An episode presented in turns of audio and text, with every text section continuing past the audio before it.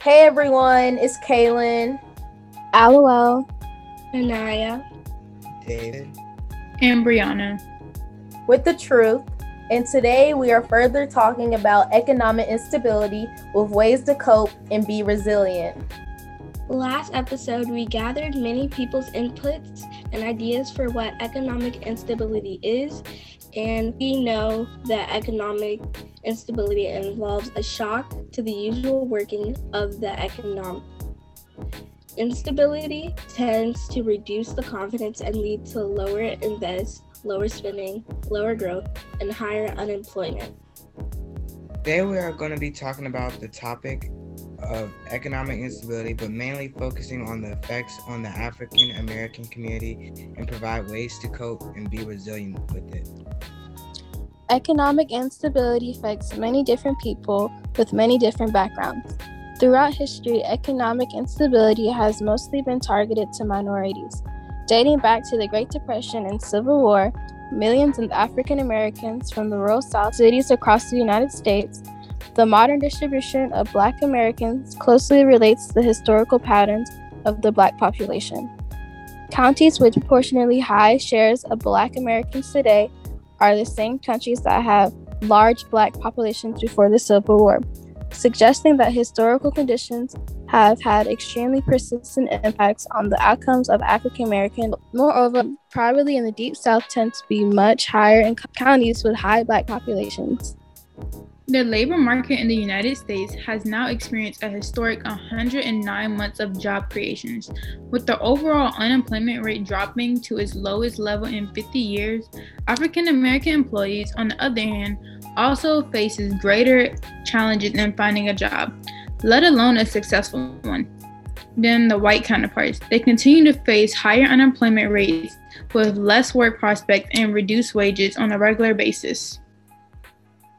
These ongoing disparities represent sympathetic obstacles to quality, quality employment, such as outright discrimination against African American workers, segregation in which African American workers often end up in lower paying jobs than white workers, and segregated labor markets in which black workers are less likely than white workers to recruit into secure, well paying jobs.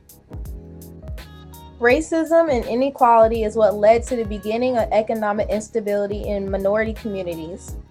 Not being able to have the same opportunities as a majority does impacted our community and led to our downfall.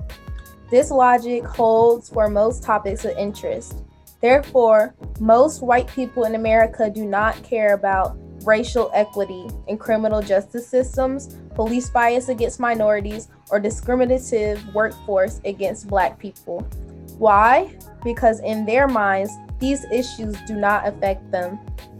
The same holds for the racial wealth gap. White logic typically goes, I worked hard for my money, why can't they? Once again, there is no incentive or self interest involved to force most white people to care. That is why we have to fight for change. We can't keep allowing this systematic racism to continue as it is hurting our minority communities and shaping economic instability.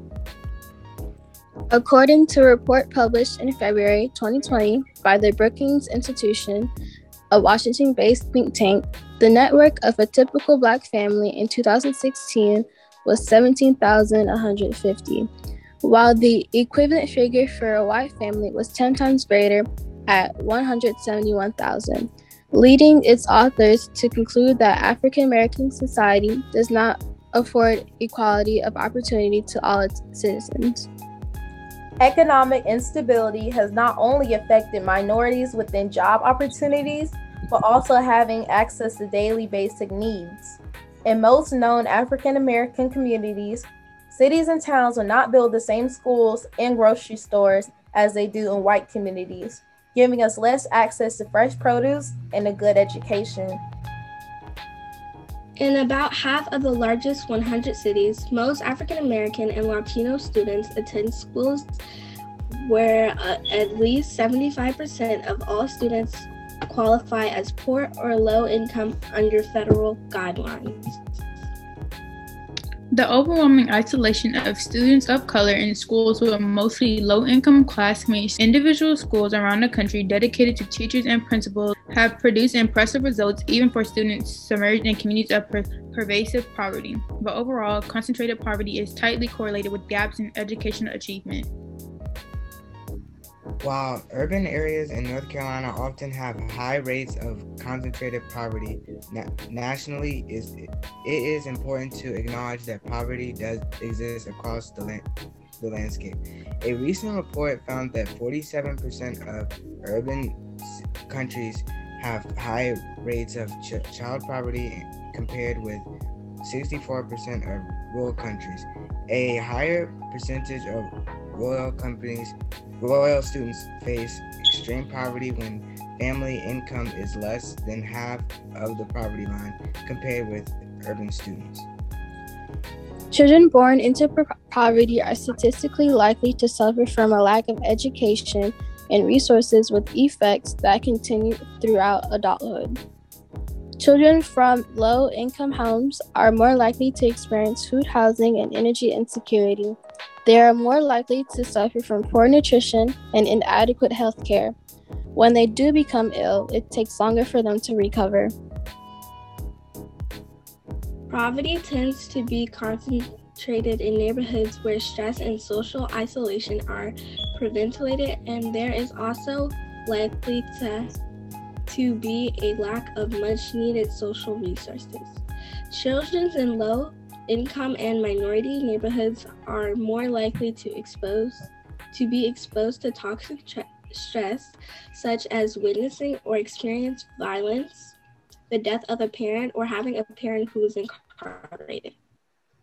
Prolonged exposure to toxic stress increases a risk for mental and physical health risks that continue throughout the adult lives. A report from Child from Child Trends to found that neighborhoods whose residents are mainly poor or found or from a minority racial ethnic group are more likely to have environmental conditions that pose a risk to children's health. These include risks outside the home, such as poor air quality from nearby industrial sources or proximity to highways, and they include hazards associated with older in deteriorating housing, such as mold, pest infestations, peeling lead paint, and lead pipes. They are less likely to have access to a safe place to play, a critical component of child development. When you go into more rundown and rural areas of a city, you see may see one corner store or a small grocery store. But when you go to more upscale places, you will see huge grocery stores stocked with fresh produce and necessities. These tactics are put in place to minorities in need and in deep economic instability. Black men and women have some of the lowest earning earnings compared to white men. Black women earn 97 cents for every dollar earned by a white man with the same job and qualifications.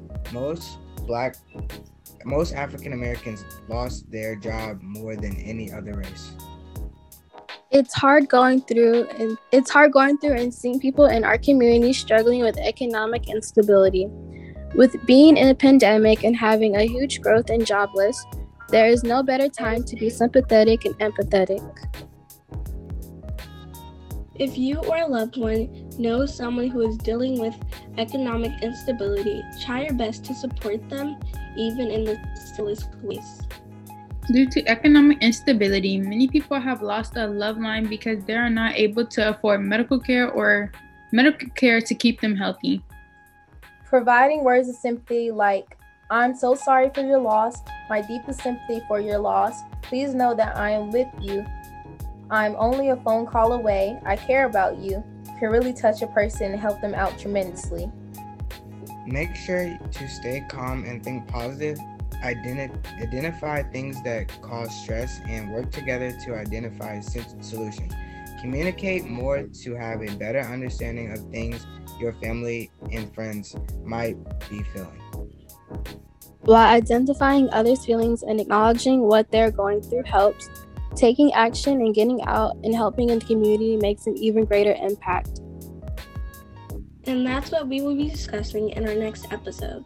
Stay tuned for strategies and plans that can help with economic instability in your community. That's all for the truth. See you next time.